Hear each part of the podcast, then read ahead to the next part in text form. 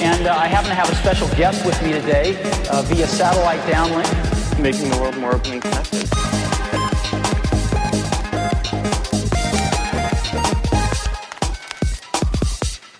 Welcome to the Today in Tech History podcast, where you learn about a few tech related events that occurred today, June 9th, from history. On this day in 1637, Rene Descartes published Discourse on the Method for Guiding One's Reason and Searching for Truth in the Sciences, which form the basis of the modern scientific method. It's also the source of the quote I think, therefore I am. On this day in 1949, George Orwell's book 1984 was published. The book still affects notions of privacy and inspired the iconic Apple commercial that introduced the Macintosh computer. On this day in 1955, Tim Berners-Lee was born in London. He grew up to develop the World Wide Web.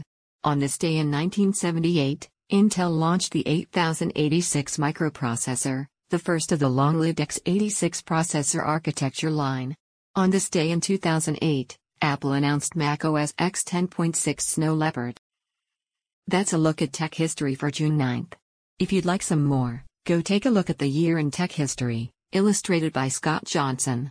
You can find it at tommerrittbooks.com. Help support the show by reviewing us on iTunes or your favorite podcatcher. Thanks, and tune in tomorrow for an all new episode of Today in Tech History.